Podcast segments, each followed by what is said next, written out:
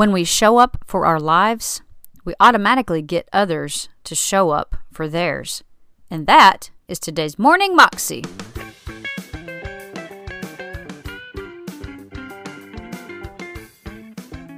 Welcome to the Morning Moxie Show. I am your host, Alicia Sharp. Today we have part two of my interview with Jessica Honegger, the founder of the Noonday Collection. And just wanted to let you know that some of the sound quality and bits and pieces of this particular interview is distorted. I don't know why. I tried to clip some of it out um, and patch it together. So if something might sound a little off, that's why. Just press through. It's. I promise it does get better. So anyway, I hope you enjoy part two of this interview. So I was blessed enough to receive a copy of your book, which I read through. Um, it is called Imperfect Courage Live a Life of Purpose by Leaving Comfort and Going Scared. And that title just was like, yes, that's, you know, totally me. And I love that. So, so what is your why for writing this book? And um, what do you want the reader to take away from it as they read? Yeah. You know, I think there's something so powerful about a book. And as much as we might have blogs and podcasts and Instagram and I mean, Snapchat and Twitter and Facebook. I mean, there's yeah. so many different ways that we can communicate, but there is something about a book that really conveys a story. And I feel like I have been, I have this great honor of being um, the storyteller of the stories that whose lives have changed over the past eight years. And I felt very much like I hold these precious treasures and how can I tell these stories in a way that catalyzes others to see themselves mm-hmm. in this book so that they can also not be sidelined by fear. Uh, you know, uh, obviously, the premise of the book is that um, we just are meant to go scared, and then right. that, like, don't wait for a time where you're you feel perfectly capable, you have all the right resources, you feel like you've lost the weight, you've become fashionable enough, you've learned, you've gotten your MBA, whatever else. I think that we try to obtain a certain level of perfection before we actually move into those things that we're meant to do. And that's often fear that's holding us back. We're afraid that um, we're afraid of what other people will think about us. We're afraid of letting other people down. We're afraid of failure. We're afraid of success.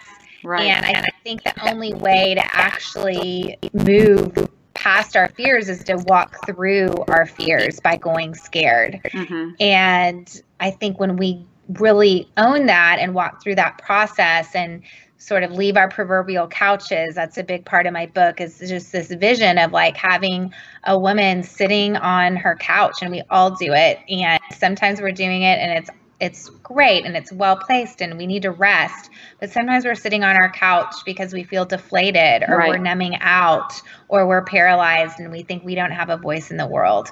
And so, what I want to do through this book is really take a woman by the hand and just get her to stand up mm-hmm. off that couch. Mm-hmm. And by the end of the book, I really want to her want her to have walked out of that front door and felt the light on her face, felt mm-hmm. that sunshine on her face, and look around and see I've got neighbors, and not just neighbors here, but neighbors around the world that need me. Right. You know, and when we show up for our lives, we automatically get other people to show up for theirs. Right. And when you show up, you bring other women up along with you. And I think that is why the first part of the book really is this inner reckoning of mm-hmm. owning your voice and understanding some of the narratives that you've told yourself that are not true, that we sometimes don't even know they're not true because they're just, they're so familiar to us. Mm-hmm. And sometimes they're even comforting, even though they're not accurate.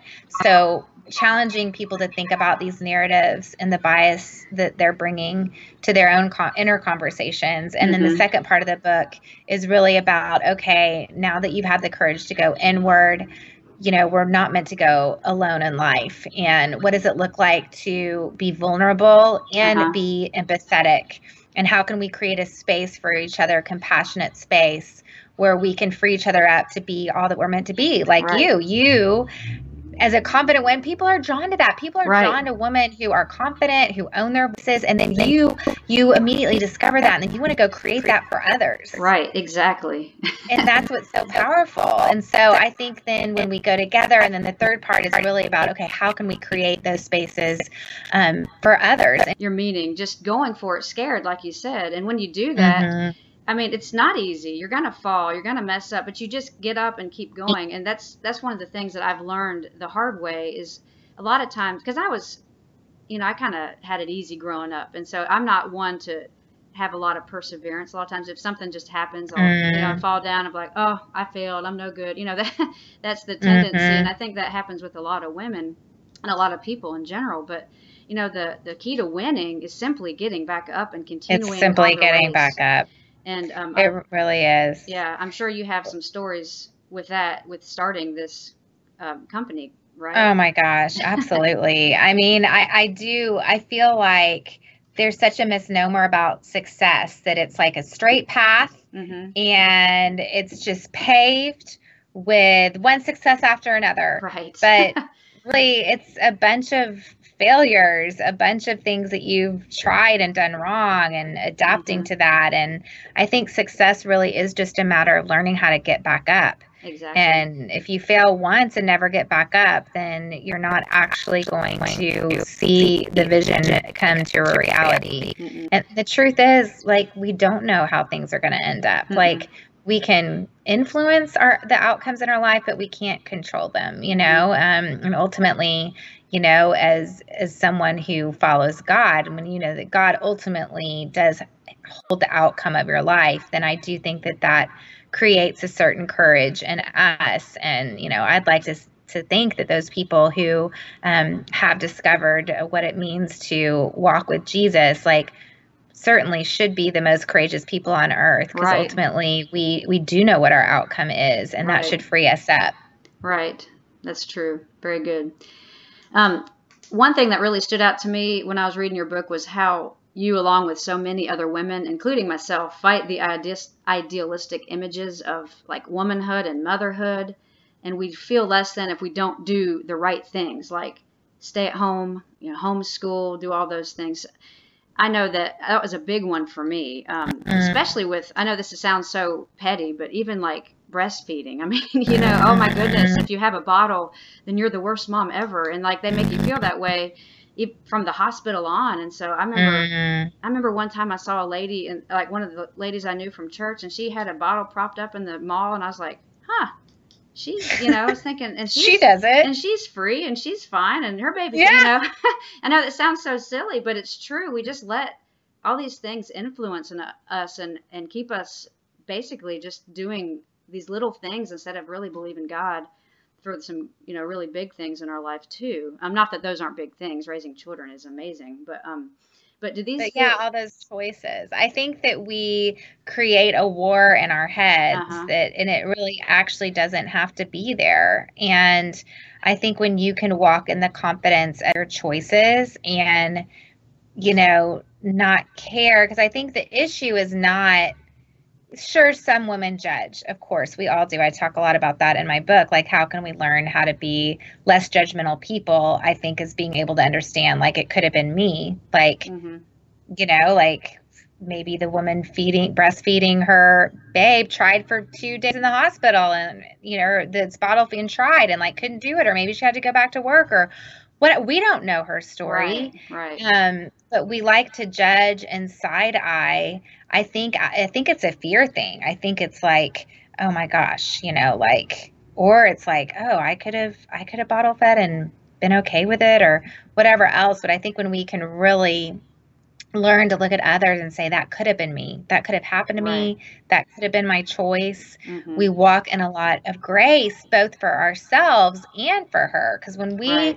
give her the freedom then we're giving ourselves the freedom too to follow our choices. Right. And if we were to all do that then like the war would be over. Like it would be just like a fake war you know? Exactly. So I, I do think that um, it's really learning about paradox and that you can do things at the same time.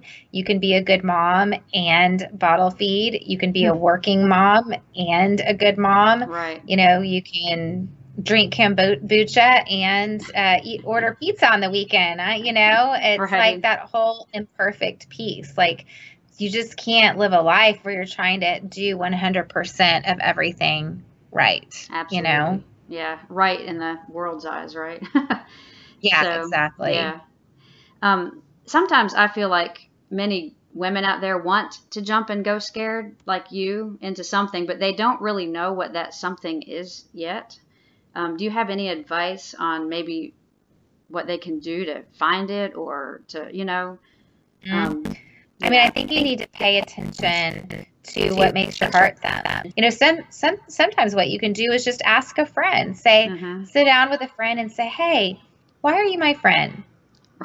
what do you, what do you see in me? Uh-huh. Like what what draws you to me? Yeah. You know, and and pay attention and maybe interview five friends and maybe that one thread, the thing that every person repeats, like that's not an accident. Like that right. is that's an intentional thing. And like how can you then lean in to that?